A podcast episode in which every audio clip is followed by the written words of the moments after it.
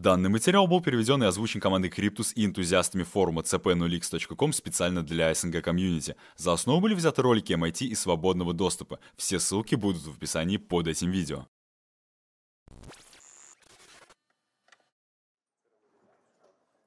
У нас с вами сегодня будет небольшая дискуссия касательно клиринговых и расчетных систем. Возможно, что некоторые считают, что знают уже достаточно после вашей последней недавней встречи с Джеффом Спречером, который управляет одной из крупнейших клиринговых палат в межконтинентальной бирже. Он начинал с энергетики, и теперь у него есть система клиринговых палат с кредитными дефолтными свопами. А также у него есть энергетические клиринговые палаты и тому подобное. Он тогда сказал, я не знаю ничего насчет этого вашего блокчейна для клиринга и расчета, но я очень бы хотел попробовать систему этого биткоина, о котором вы все тут говорите. И вот мы с вами сегодня попробуем понять, а может в этой технологии все-таки что-то есть. Потому что уже есть проекты. В основном это приватные системы, они общедоступные, но я думаю, что имеет смысл сохранять оптимизм. А вы знаете, что меня не получится назвать супероптимистом в этом вопросе, но я думаю, тут кое-что таки все же есть, по крайней мере, в области приватных систем для клиринга и расчетов.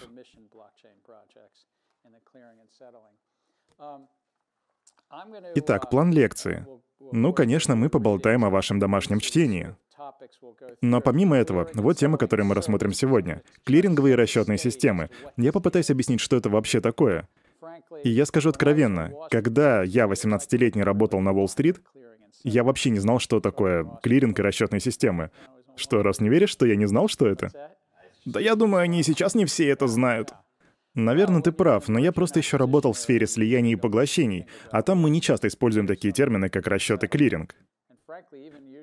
И даже если ты торгуешь в торговом зале, это обычно не то, о чем ты заботишься. Такова природа. Кстати, кто из вас торговал на торговых площадках? Окей, все, кто поднял руки, можете приготовиться, потому что я примерно через 8-10 минут обращусь к вам за помощью. Я, конечно, мог бы сейчас попросить вас подтвердить, что то, что я сказал, было правдой, что вы не задумываетесь о вопросах клиринга, потому что этим заняты другие люди. Но мы немножко подождем. И далее поговорим о применимости технологии блокчейн, о некоторых проектах, которые сейчас реализуются. И затем перейдем к этому... У вас, кстати, была статья о Международной ассоциации свопов и деривативов и о том, что они там думают о смарт-контрактах.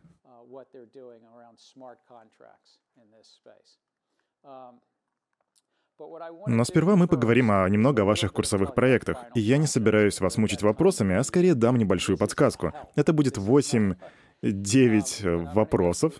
И если вы еще не придумали, что у вас будет за проект, то эти вопросы помогут вам прийти к какой-то мысли. Возможно, они смогут повысить вашу личную производительность. Так что давайте приступим.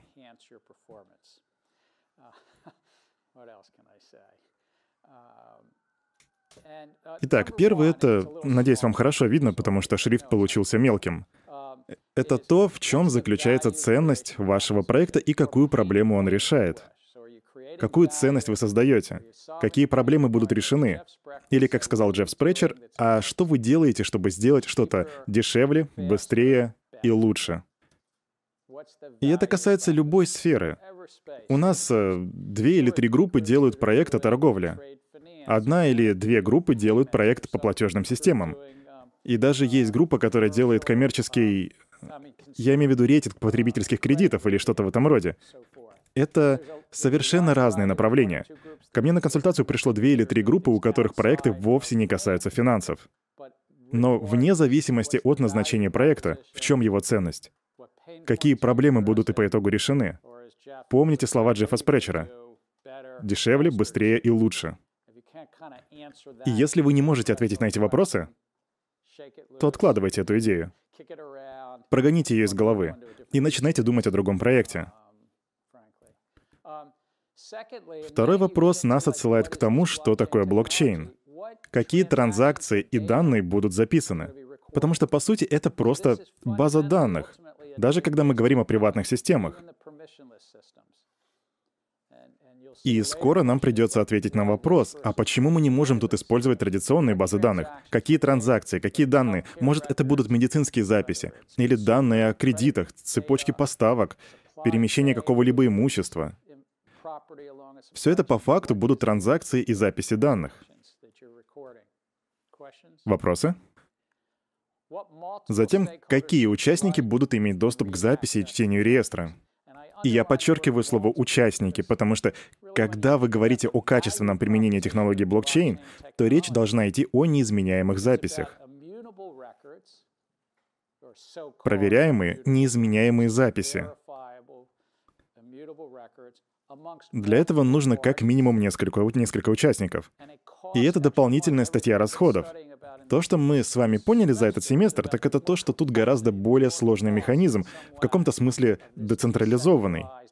И даже когда речь идет о приватных блокчейнах, децентрализованная система обходится дороже.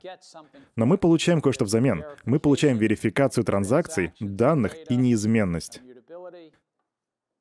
Но у вас должно быть понимание, что должно быть некоторое количество участников, которые будут участвовать в этом процессе. Распределенная система с разрешением только на чтение. Я, например, могу прочитать свой аккаунт в Bank of America. Я могу видеть, что находится в реестре, и для этого не нужен блокчейн. Таким образом, зачем же нам нужны несколько участников с разрешением на запись?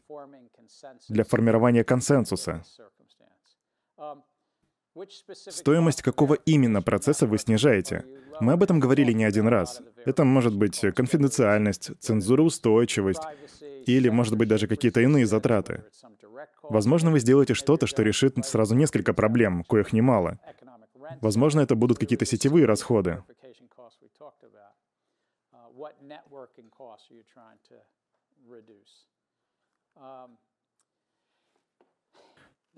За все это время было вроде 4 или 5 тысяч white paper'ов.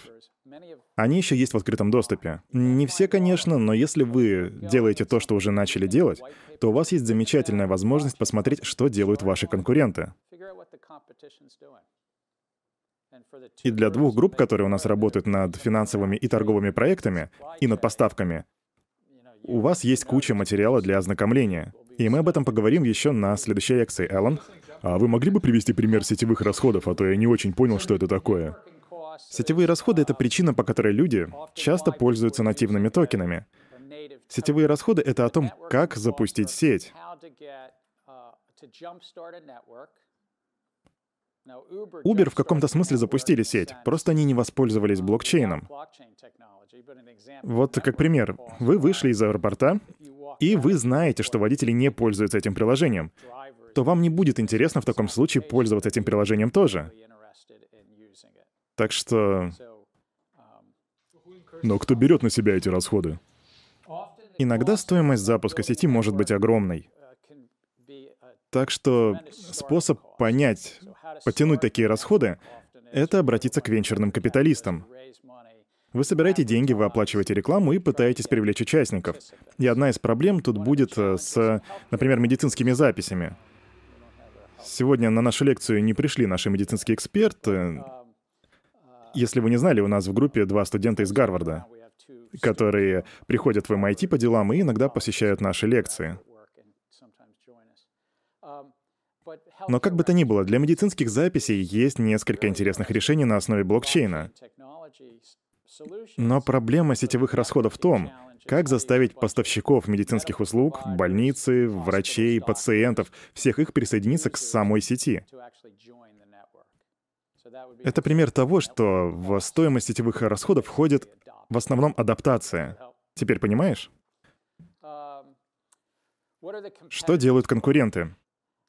Я сейчас не говорю о плагиате, но если вы работаете в сфере платежей, поставок, потребительских кредитов и так далее, и есть 3, 6 или 10 white paper'ов, и, возможно, кто-то даже привлек 20 миллионов долларов в ходе ICO, то это должно быть вам интересно. Вам стоит обратить на них внимание. Таким образом, вы будете проинформированы и скажете себе, да, я сделаю что-то лучше, чем они. Возможно, вы лучше в каком-то аспекте. Или их проект находится в Эстонии, а вы собираетесь реализовать точно такой же проект, например, цифрового ID в США.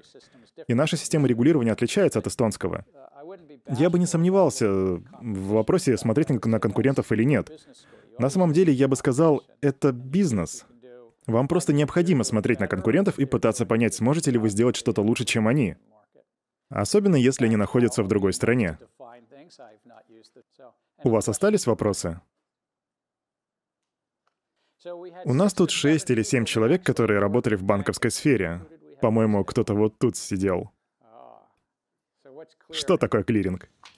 То, если я все правильно понял, то вам нужно вроде как подтвердить личность другой стороны. А для того, чтобы э, убедиться в том, что вы отправляете актив или типа того. Окей, подтвердить личность. Речь идет о проверке и аутентификации личности. Что-нибудь еще? Кто у нас работал в трейдинге? Там вроде о проверке активов, которыми можно торговать. Есть ли активы для торговли? По большей части торговля на фондовом рынке идет по принципу день сделки плюс еще два. Так что в течение этих двух дней должно поступить подтверждение того, что у вас есть этот актив. Это верно. Вам не обязательно делать это Т плюс 0, но обычно это Т плюс 1. Ну, я тут, конечно, могу ошибаться, но я слышал, что там речь идет еще о каком-то о чистом риске, что ли, или как-то так. Чистый риск. Чистый риск — это очень важная вещь. Итак, есть аутентификация. В какой-то момент между самим действием и транзакцией вы должны знать, что актив существует. И затем чистый риск. Мы его поподробнее обсудим еще чуть позже. На слайде простая схема. Два человека стригут за газоны. Но продавец и покупатель встречаются на традиционных рынках ценных бумаг при обмене при помощи брокеров. Это называется внутренним опосредованным доступом. И на криптобиржах вот эти вот два брокера, слева и справа, брокера-продавца и брокера-покупателя, просто не существует. На криптобиржах у вас в основном есть прямой доступ к рынку. Но на традиционных биржах, будь то лондонская, токийская или пекинская, а где расположена индийская биржа? Она теперь в Мумбаи? А я и забыл. 30 лет назад я бывал там. Заходил прямо в само здание, и тогда она называлась Бомбейская фондовая биржа. Но вне зависимости от того, где располагается биржа, есть какая-то клиринговая палата, отделенная от фондовой биржи и выполняющая те функции, о которых мы только что говорили. Итак, три шага. Исполнение. Что значит исполнить сделку? Альф, ты знаешь, что это значит?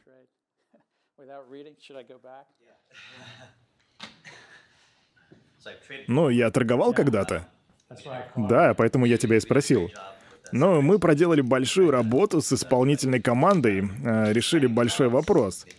Это значит э, подписать документы, убедиться, что все, есть все необходимые данные в учетной записи.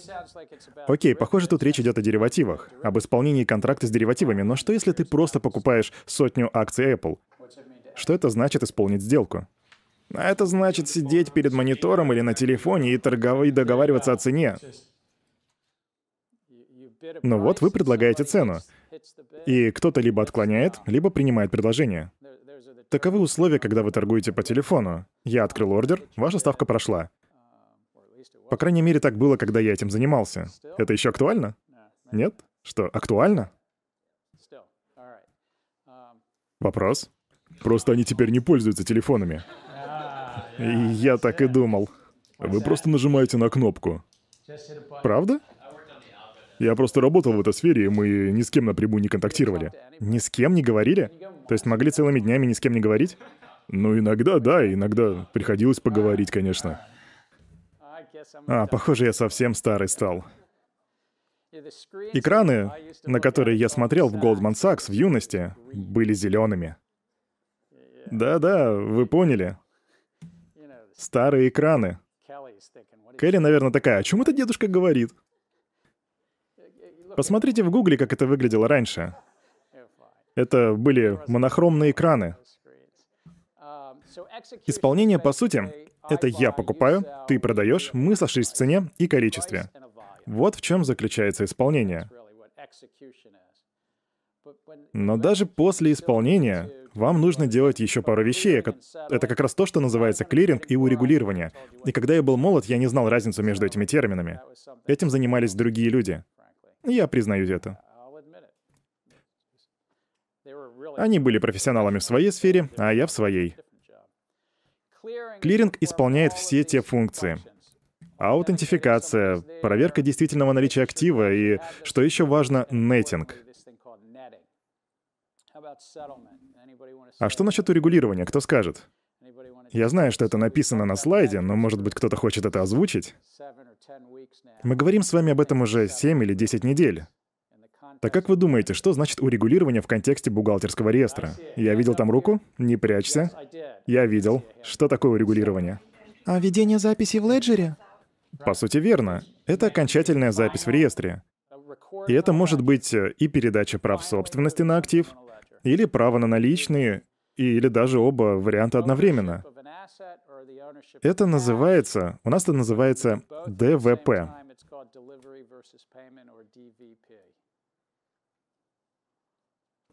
Это просто окончательное изменение данных в реестре. И в старые времена, я о тех временах, когда я еще даже не был в деле, это 40 лет назад примерно, это была физическая доставка листка бумаги, например, ценной бумаги или облигации. Но в 1970-х годах началась дематериализация. И к 1990-му это все, ну я имею в виду в США и Великобритании, Практически все ценные бумаги стали дематериализованными. Они теперь оцифрованы на фондовых рынках почти каждой страны, из которых вы родом, кстати, за редким исключением.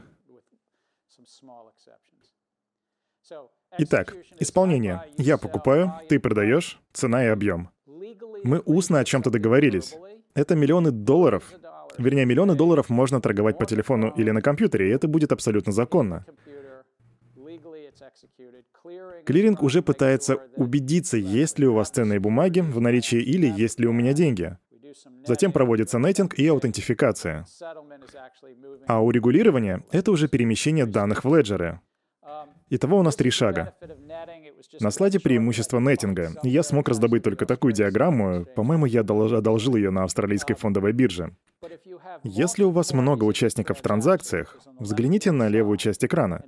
Стрелки — это транзакции, которые на самом деле можно провести при помощи одного маленького посредника в центре. Это называется нетингом. Посмотрите на участника C. Он может продать только 35 единиц того, что он продает. Пусть это будут акции. И это очень простой пример, потому что могут быть не 4 участника, а 20 или даже 100 участников с большими брокерс брокерскими конторами, которые проводят десятки, если не сотни тысяч сделок в день. Это ужасающее количество транзакций. Представьте, чего стоит это все обработать. И нетинг упрощает этот процесс на 90, а то и на 99%. Так центральные посредники, и я знаю, что это идет против концепции Сатоши Накамото, но центральные посредники появились на рынке ценных бумаг по целому ряду причин, из которых самый большой был как раз-таки нетинг — Бросишь? И, кстати, это очень важная штука в бэк-офисах Уолл-стрит. Ну, я на самом деле не особо-то знаком с этой концепцией. Ты сказал, знаком или не знаком? Не, не знаком, и поэтому задаю уточняющий вопрос. Выглядит э, так, будто э, когда мы делали нетинг, делаем нетинг, то теряем огромное количество информации из оваловых транзакций. Получается, что если мы отправляем транзакции активов в нетинг, то информация о валютах, вернее, о валовых транзакциях, все еще хранится я тебя понял, потрясающий вопрос. Теряем ли мы информацию? Или мы уменьшаем риски контрагентов при таких действиях? И правда в том, что если все сделано верно, то ты сохраняешь информацию обо всем этом. То есть, то есть в реальном мире это 8 транзакций, посмотрите, которые сокращаются до 4. То есть 8 транзакций, объединенных в 4. Но обычно это миллионы транзакций, объединенных в десятки тысяч. Или гипотетически это миллионы транзакций при наличии нескольких сотен клиринговых палат, которые могут быть объединены всего лишь в сотню транзакций. Это можно было бы считать масштабируемостью. Вам, вам нужно хранить информацию о всех этих миллионах транзакций, чтобы правильно записывать их для ваших клиентов, для ваших налогов и по другим разным причинам. Но нетинг делается уже для удобства контрагентов. Это все делается для того, чтобы все было логично и просто. Там был вопрос. Шон? Э, да я просто хотел полюбопытствовать такой мани момент. Понятно, что это как это работает для акций, это да. Но вот что насчет э, этих товарных деривативов? То есть, когда мы говорим о товарных деривативах, это же, ну, товар. Действительно, там как бы физические поставки, так как же там работает нетинг и вот это вот все? А Шон спрашивает, а как быть, когда вы работаете с не цифровыми активами, а физическими? Ты использовал слово «товар» как пример, но это может быть что-то еще. Скажу так, некоторые нововведения XIX века относятся к тому, что мы начали использовать стандартизированные контракты на товары, которые хранились на складах. По сути, для того, чтобы облегчить вот эти взаимозачеты, были созданы центральные склады, на которых хранились товары. И иногда это могло быть даже золото, серебро или кукуруза с пшеницей. И если они там держали кукурузу, то у них появлялась, появлялась уже спецификация и стандарты. В золоте и серебре это были проценты. Это называлось э, карат или... или... Я просто забыл это слово. Но по сути... По, по сути, это процент драгоценного металла в слитке. Но в случае с кукурузой было все гораздо сложнее, там было больше деталей. Имело большое значение то, что поступает на склад. Поэтому внедрили стандартный контракт. Как вы видите, в случае с физическим товаром все не так просто. Например, вы не можете зачесть мой дом в паре с домом Шона. Это... потому что это два разных дома. Так понятно? И буквально к концу XIX века, даже в товарном бизнесе за пределами Чикаго, они придумали клиринговые палаты с высоким риском для контрагента. Таким образом, у нас есть экономические причины, по которым были придуманы централизованные клиринговые палаты. И самая большая из них — это тот, тот самый нетинг. Нетинг снижает то, что называется риском контрагента. Натурально, вместо тысяч транзакций у вас будут сотни — и помимо снижения риска контрагента, у нас еще снижается... Ну, то есть понятно, что у нас снижается риск контрагента. А что еще? Кто-нибудь расскажет? А стоимость транзакций? Стоимость транзакций, потому что это дорого. Раньше мы называли это убирать строчки из тетради. Потому что в старые деньки вам нужно было несколько человек, чтобы вести записи в таких тетрадях. Хьюго?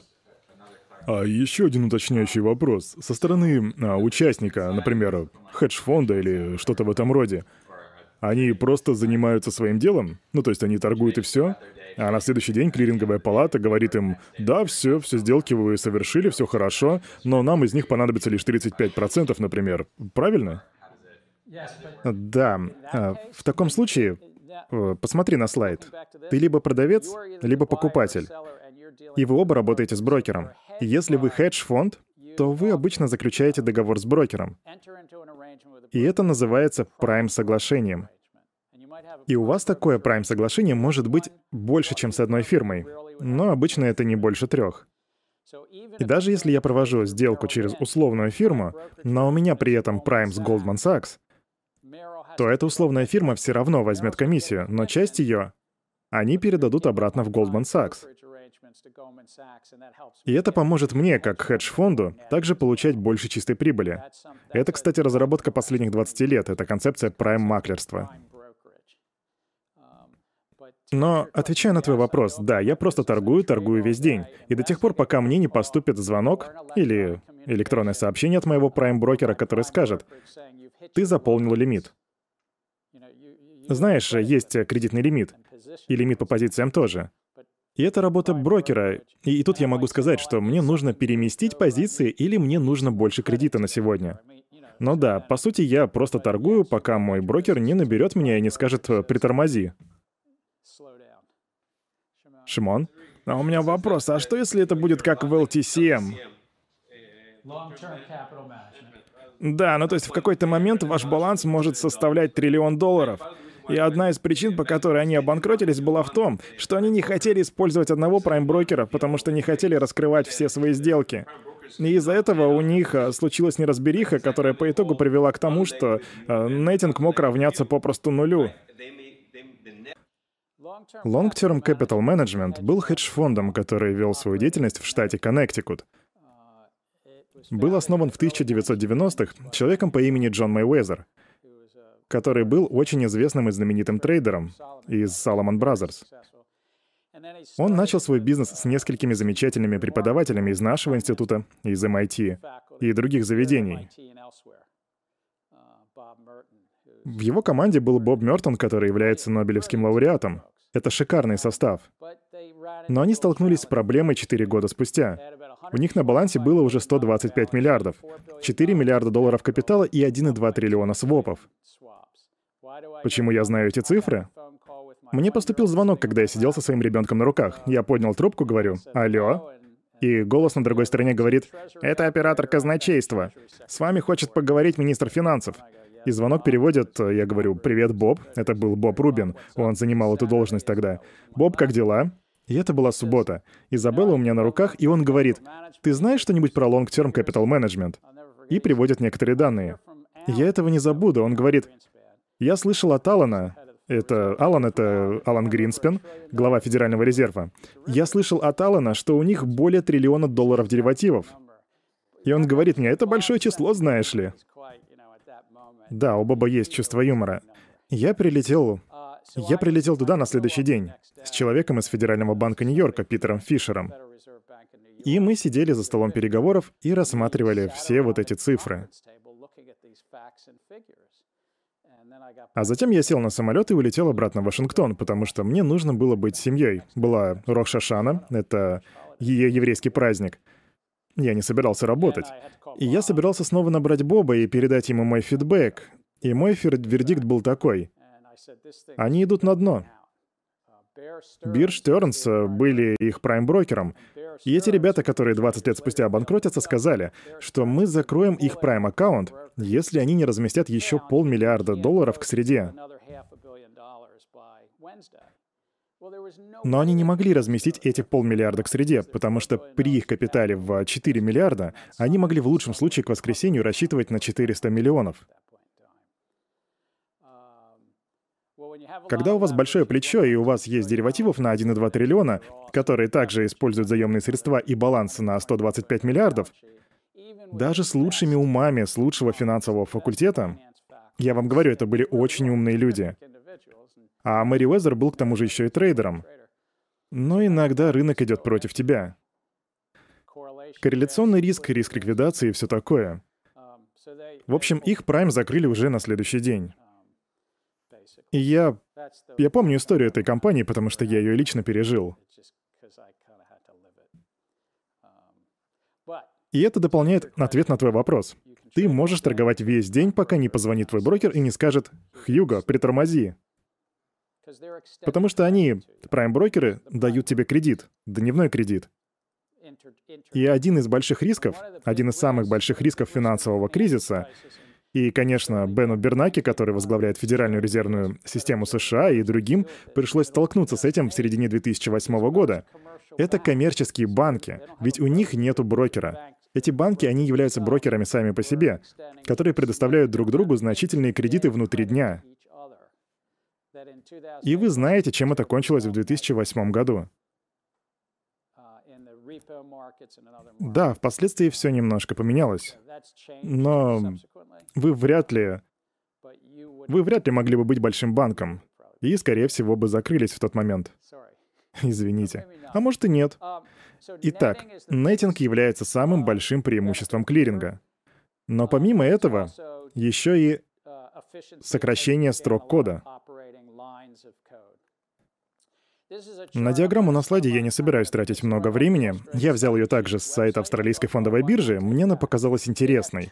И у них 2 миллиона инвесторов, брокеров и прочих участников рынка, которые, к слову, гораздо меньше, чем рынок США. И у них 77 брокеров, зарегистрированных и регулируемых. И у них есть клиринговая палата, которая называется ЧЕС. Я не помню, как это расшифровывается, но SS — это вроде как э, Settlement System — What's that? What's it? А, Subregistered System. Спасибо. В общем, у них там есть клиринг фондовой биржи и фондовая биржа, потому что они физически расположены в разных местах. Это две разные вещи. И их клиринговая палата делает то, на чем мы с вами говорили. В основном нетинг, уменьшение строк и урегулирования. И поскольку мы работаем по принципу T плюс 2, то в первый день происходит клиринг и нетинг. И только на второй день идет урегулирование. Электроника и технологии позволяют делать это все одновременно. Но вот некоторым участникам на рынке нравится то, что они могут совершать валовую торговлю против нетинга. Есть большое количество экономических и рыночных практик, которые предполагают наличие отсроченных расчетов. На этом выросли многие рынки. А если бы не было отсроченных расчетов, и они были бы мгновенными, разве это не было бы лучше для нетинга? Ну, например, если вам нужно, чтобы каждая транзакция проходила без замедления, и вам не хочется ждать эту Т+. Рос только что озвучил причину номер один — экономическую. Почему клиринг и урегулирование не проходят одновременно? Рынки были построены вокруг принципа работы нетинга и фондового рынка, а конкретно возможности одолжить ценную бумагу.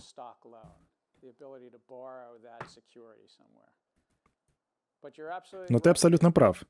Если бы расчеты и исполнение происходили одновременно, а это то, как работает сеть биткоина, по сути, и блокчейн в принципе, то тогда вам, по сути, не нужно было бы префинансирование.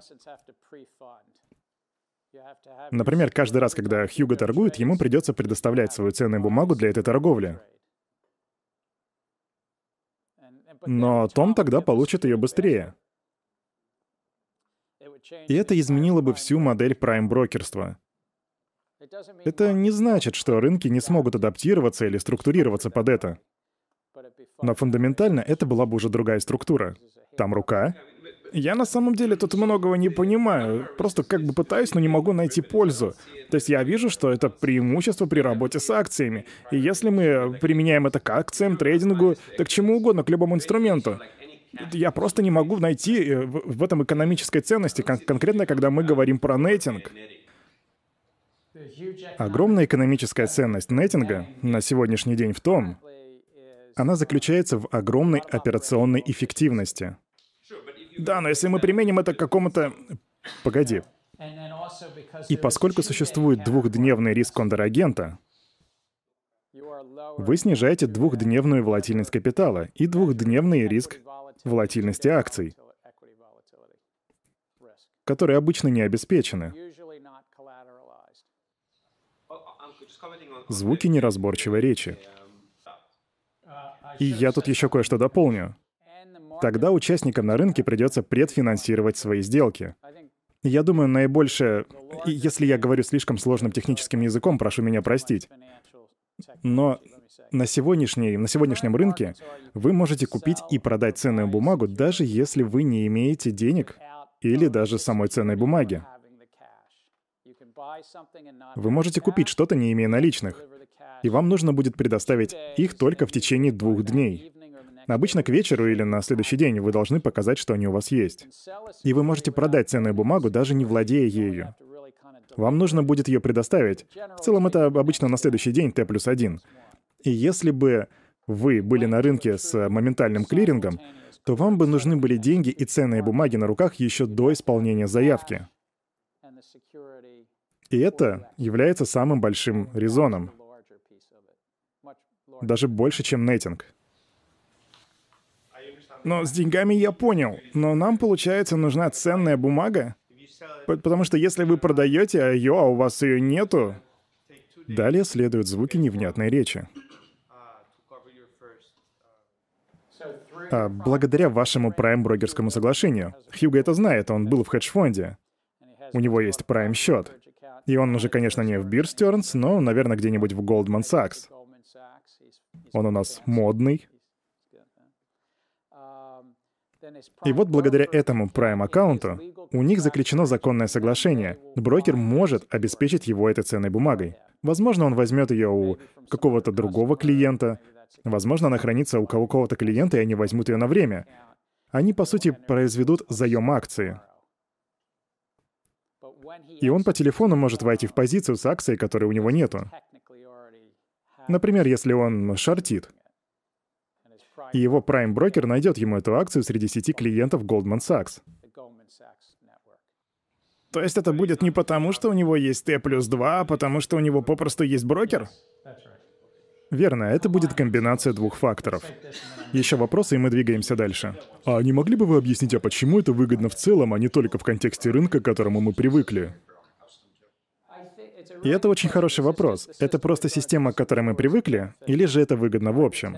Сложно сказать. Это определенная система, к которой мы привыкли за пару сотен лет. И поскольку мы ушли от режима T плюс 5, который, как я уже рассказывал, был 50 или 100 лет назад,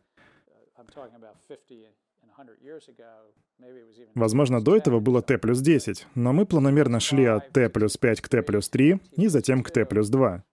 Но в США депозиторная трастовая корпорация обеспечивает расчеты день в день. И очень редкий игрок просит произвести расчет день в день. Я могу предположить, что они просто привыкли к этому. Но я также понимаю, что есть в этом и выгода для заема акций и так далее. Думаю, я останусь при мнении, что рынок может работать эффективнее, но это будет очень большая корректировка. Но есть и другие выгоды. Например, Хьюго может получать большой кредит от своего прайм-брокера. И брокер на этом тоже заработает. Но Хьюго при этом берет риск. Но, как вы поняли, при моментальном расчете это была бы уже совсем другая модель. Кто-то даже скажет, что будет меньше ликвидности на рынке. И это увеличило бы стоимость шор-позиций. Я не скажу, что я согласен. Но их аргумент в том, что я должен всегда брать акции взаймы со стопроцентным обеспечением, даже если я э, многомиллиар... многомиллиардный хедж-фонд, который имеет некоторую кредитоспособность.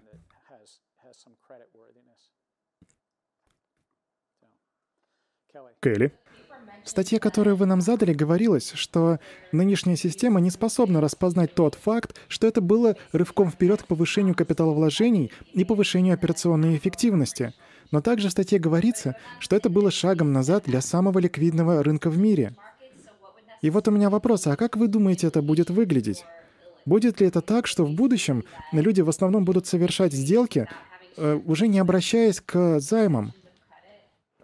А ты говоришь о неликвидных рынках с централизованным клирингом или о неликвидных рынках без централизованного клиринга? Думаю о тех и других. Я просто пытаюсь понять преимущества каждой из сторон. Какая позиция есть у той и у другой стороны.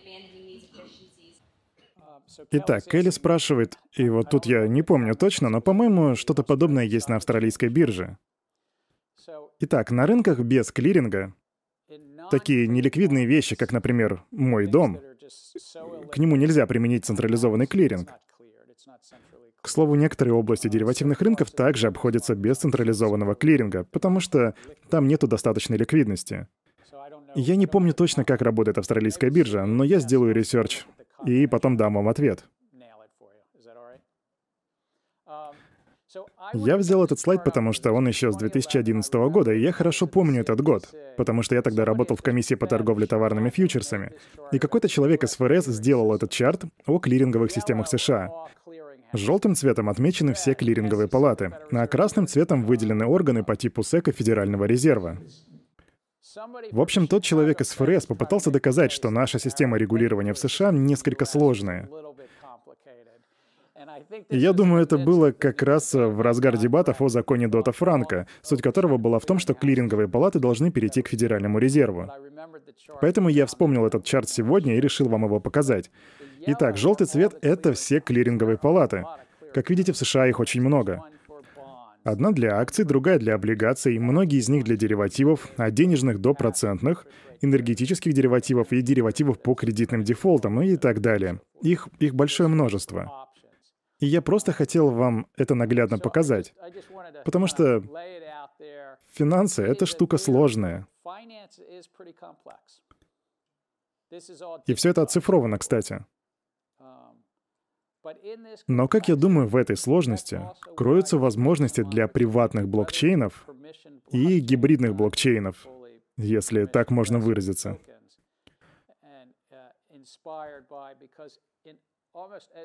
Зеленый цвет — это биржи. И думаю, брокеров они сюда не добавили, потому что для этого понадобился бы отдельный слайд. Как видите, тут есть множество сторон, которые ведут свои реестры и делятся данными из них. Так, например, у Тома есть реестр, у меня есть реестр, и мы обмениваемся данными. И мы оба следим за порядками в наших записях.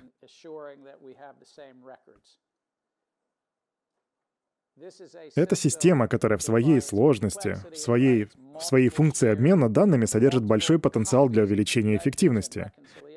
И теперь самый большой вопрос, который остается после этого. А сможет ли, сможет ли технология блокчейн дать всю эту эффективность? Вот в чем суть. Вот почему я показал вам этот чарт.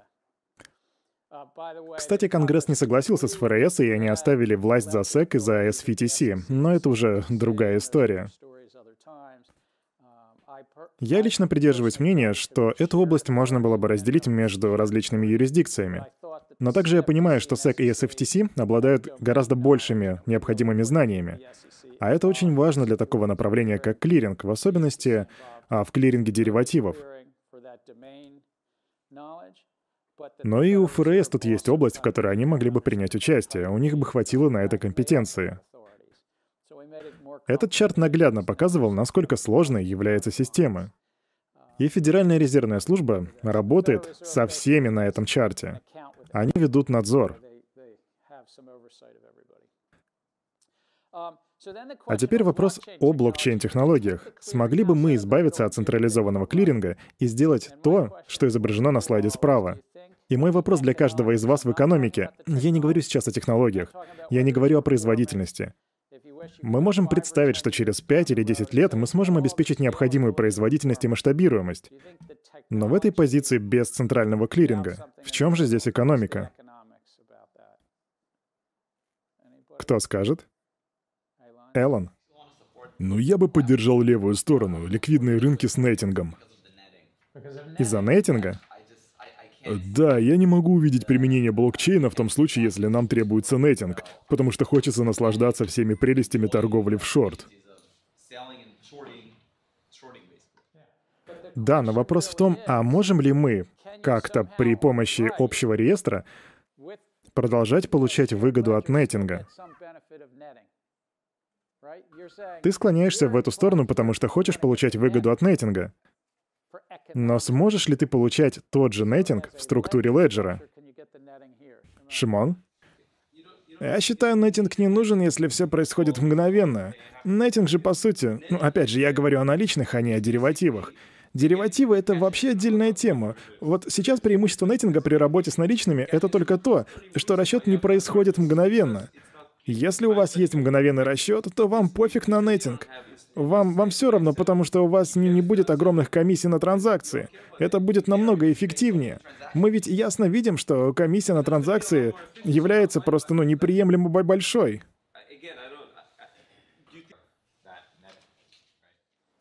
Итак, Хьюго утверждает, что мы можем использовать нетинг и при этом использовать блокчейн. И, или даже делать это офчейн. Отвечая на твой вопрос, Шимон, я думаю, это экономически важно, потому что мы привыкли к этой системе. И потому что теперь рынки используют функционал современного клиринга. И эта ситуация, как раз-таки бросает вызов блокчейну. Но если нам нужно наличие всех плюсов клиринга, то нам ничто не мешает остаться с централизованным клирингом. И при этом отложенные расчеты, я напомню, появились только из-за того, что в прошлом было очень много бюрократии. Мы как бы были вынуждены это принять. Но сейчас цифровое время, и в нашем 2018 году нам не нужны отложенные расчеты и пакетная обработка в такой степени. Поэтому вопрос остается в экономике.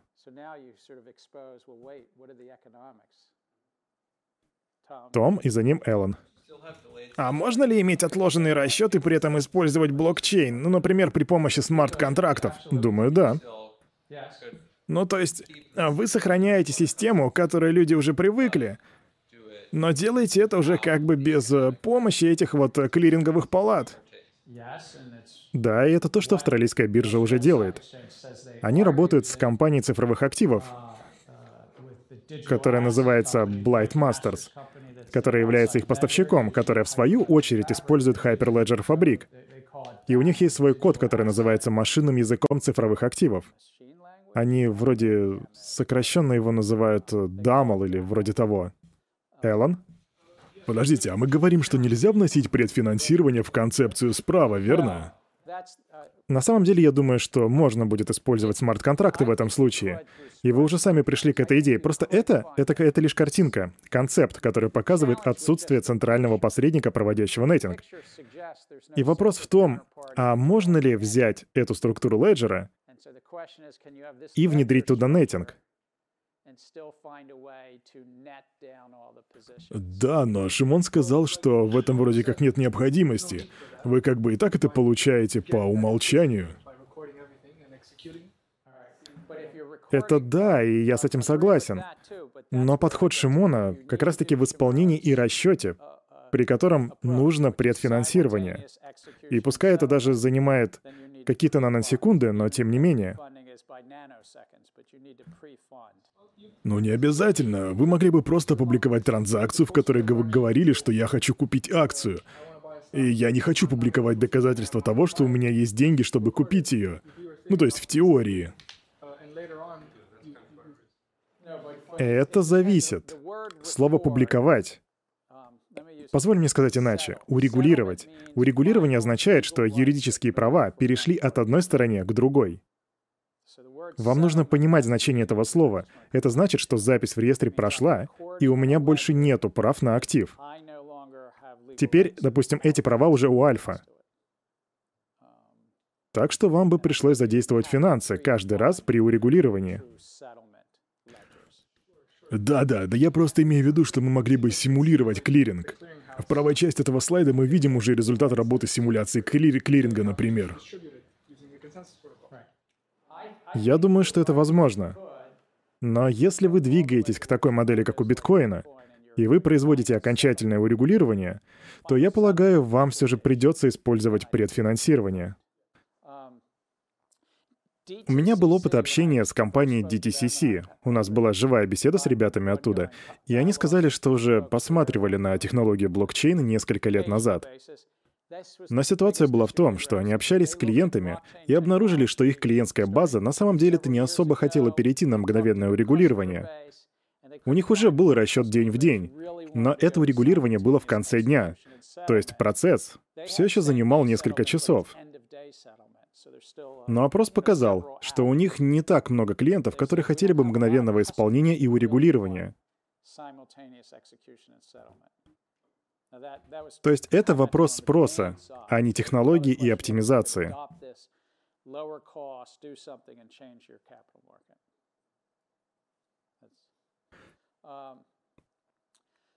У меня тут еще один слайд, который я также взял у австралийской фондовой биржи. А может, из другого сайта, я точно не помню. Но вопрос здесь в том, могли ли бы мы избавиться от тех блоков посередине?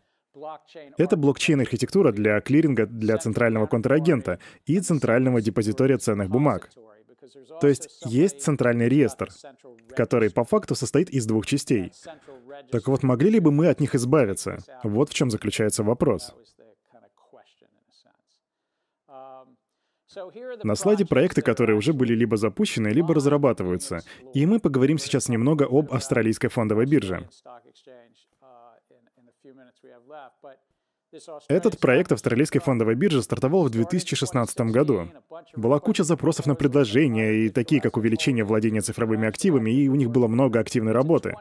Но у них была устаревшая система 25-летней давности, и Джефф Спречет это подтвердил. Он сказал, что у них устаревшая система, которую стоит поменять. И они решили пойти в ногу с технологиями. Но Джефф Спречер не был до конца уверен, что это необходимо, но чувствовал, что это нужно. Им нужно использовать эту технологию. И вот несколько недель назад они опубликовали отчеты. Они считают, что движутся в верном направлении. И что через 15-20 лет каждая клиринговая палата будет использовать то, что называется приватным блокчейном. Потому что это в значительной мере сокращает затраты на бэк-офис для тех участников рынка, которые держат записи.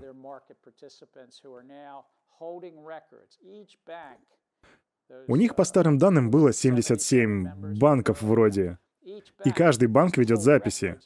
И они могут храниться в общем реестре, что может снизить затраты на взаимозачеты. И они также считают, что еще есть одно преимущество — это смарт-контракты.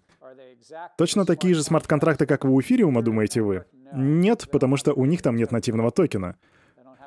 У них нету DAP и нету нативного токена, но это все также автоматизация. Автоматизация того, что я бы назвал процессами бэк-офиса. Они очень верят в эту идею, и они хотят развернуть ее в 2020 году и в течение года осуществить плавный переход а, от своей старой устаревшей системы к новой. Также в течение этих 12 месяцев им нужно будет протестировать устойчивость системы. Все системы, которые им нужно будет перенести на новую технологию, должны быть к этому времени адаптированы. И на это уйдут месяцы. Потому что ты, например, на Нью-Йоркской фондовой бирже не можешь взять и перейти в один день на новую систему. Ну или, может быть, и можешь. Но вопрос, каков будет риск? Думаю, в этом случае риск будет очень большим. А у меня коротенький вопрос. А они собираются использовать стейблкоины для транзакции? Или, или что? Или как они будут урегулировать сделки и все такое?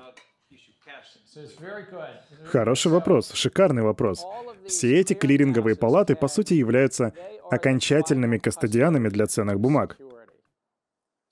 Ценные бумаги дематериализованы, то есть они цифровые. И все эти цифровые активы хранятся в леджере и в том, что называется Golden Record. Это слово используется в бизнесе, в бизнесе ценных бумаг. Это значит, что есть поддающийся юридической проверке объект, с которым вы можете пойти в суд. Он подтверждает право владения, доказывает, что владелец Альф, а не Хьюга. Прости, ничего личного. И это Golden Record для ценных бумаг. А у кого тогда в таком случае Golden Record для наличных денег? Центральный банк? Центральный банк. Или фракциональная банковская система. Клиринговые палаты по всему миру хотели бы иметь прямой доступ к деньгам в Центральном банке. Но такого пока нету ни в одной из известных мне юрисдикций. И это то, что австралийская биржа сейчас делает. То, что делает австралийская биржа. Да, у них есть нетинг. И у них есть Т плюс 2. И вот на этот второй день они делают свое дело. За одну секунду до того, как проведут урегулирование по ценным бумагам, они производят урегулирование наличных. Они называют это ДВП. Да, они клиринговая палата, и они не хотят рисковать э, центральным, с центральным банком.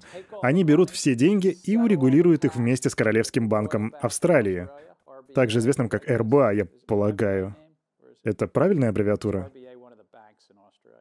Или это название другого банка? В общем, они урегулируют деньги и делают это буквально за секунду. И хоть они называют это ДВП, технически это другая система. И вот внутри их клиринговых систем есть форма австралийского доллара, которая, по сути, является цифровыми деньгами. И, по сути, они проводят клиринг между своими деньгами и деньгами Королевского банка.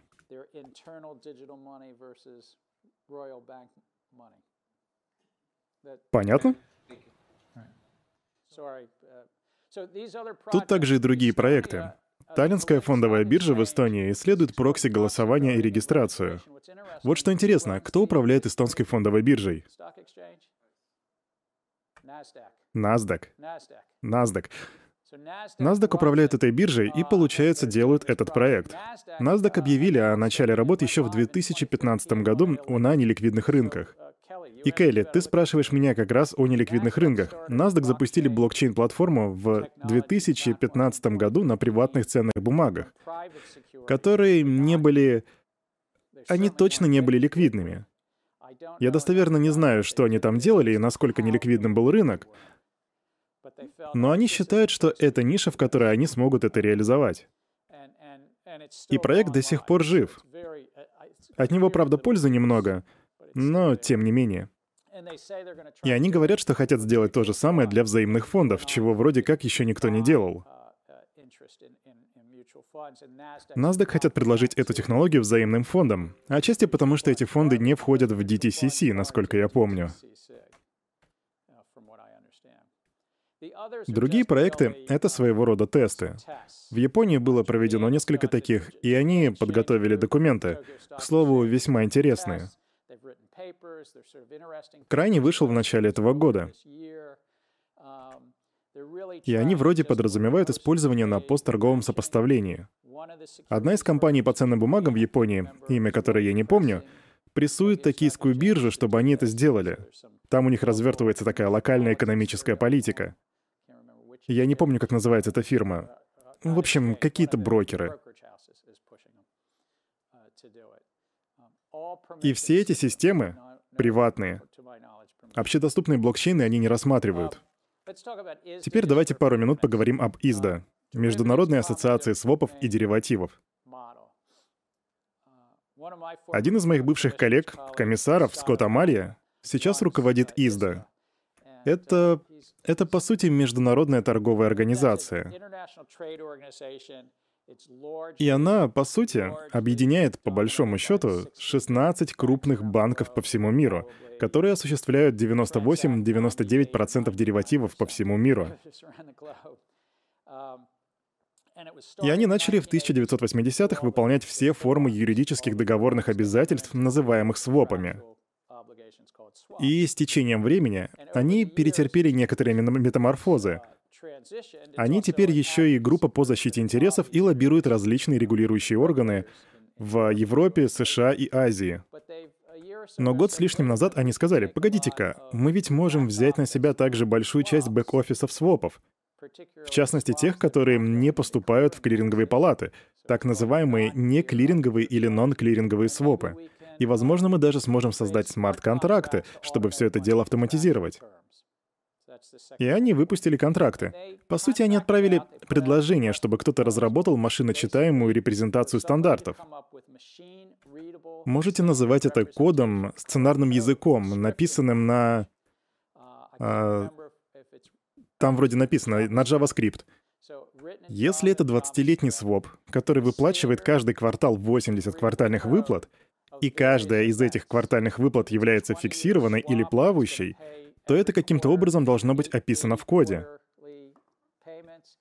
И по мнению Изда, если мы достигнем широкого консенсуса и опубликуем этот машиночитаемый код, с которым все будут согласны, то, возможно, этот самый код мог бы заменить собой юридические контракты. То есть, чтобы вы понимали, этот машиночитаемый код должен, по их мнению, заменить юридические контракты. Вам нужно понимать, что уже в течение 30 лет одной из функций ИСДА является заключение таких вот юридических контрактов. Так что можно было бы пойти вперед и попробовать добиться консенсуса среди наших 16 банков. У нас 100 тысяч пользователей свопов среди наших клиентов. Да, это не так много. Да я лично и не уверен, что среди нас в этой группе есть те, кто пользуется такими свопами. Хотя, может, кто-то и пользуется, но это в основном продукт для институционалов.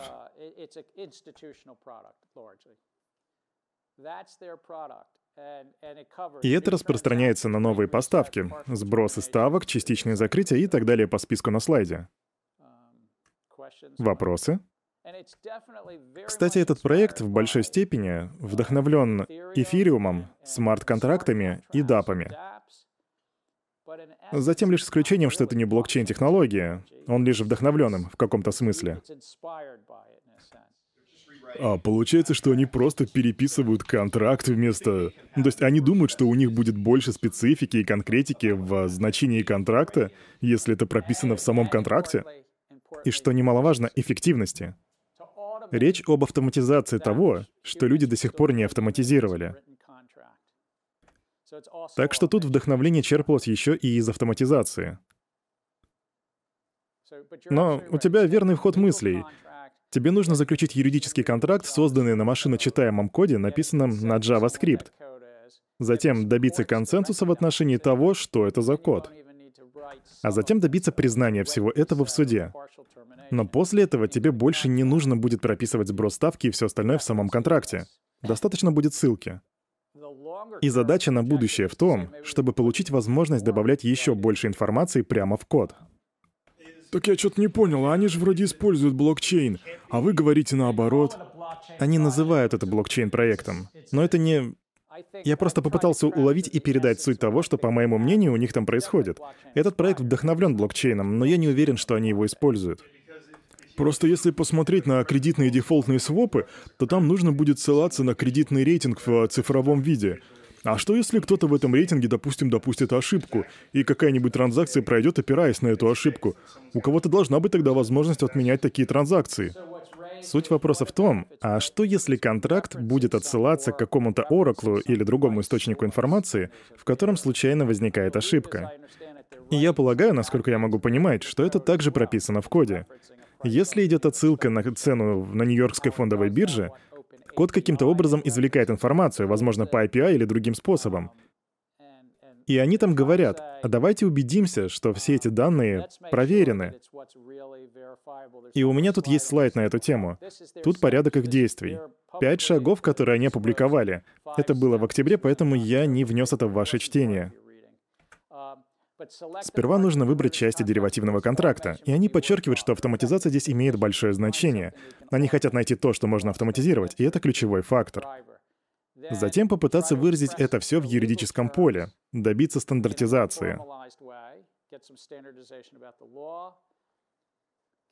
А потом репрезентовать это все в код. Ну, то есть написать код где мы можем что-то эффективно автоматизировать, где мы можем получить законный статус и договориться прописать это все в коде. И затем создать шаблон. Тут как раз отсылка к Oracle. И затем получить подтверждение актуальности этих шаблонов и получить отсюда одобрение на все это дело. Это их геймплан.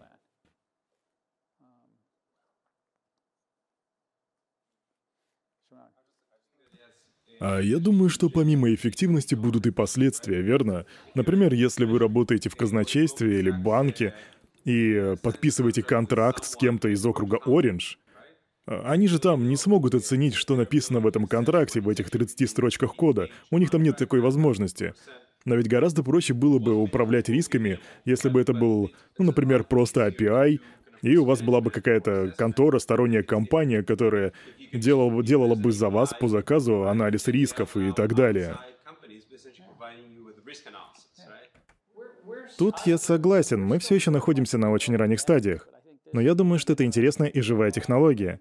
И за этим стоят большие деньги. Рынки сейчас составляют сотни триллионов долларов.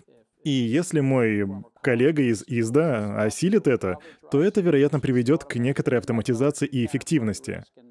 Они также могут снизить риски контрагентов или риски кризиса. Я думаю, вы могли бы это внедрить в настоящий блокчейн. Возможно, это то, на чем вам стоит сделать акцент. Автоматизация и смарт-контракты.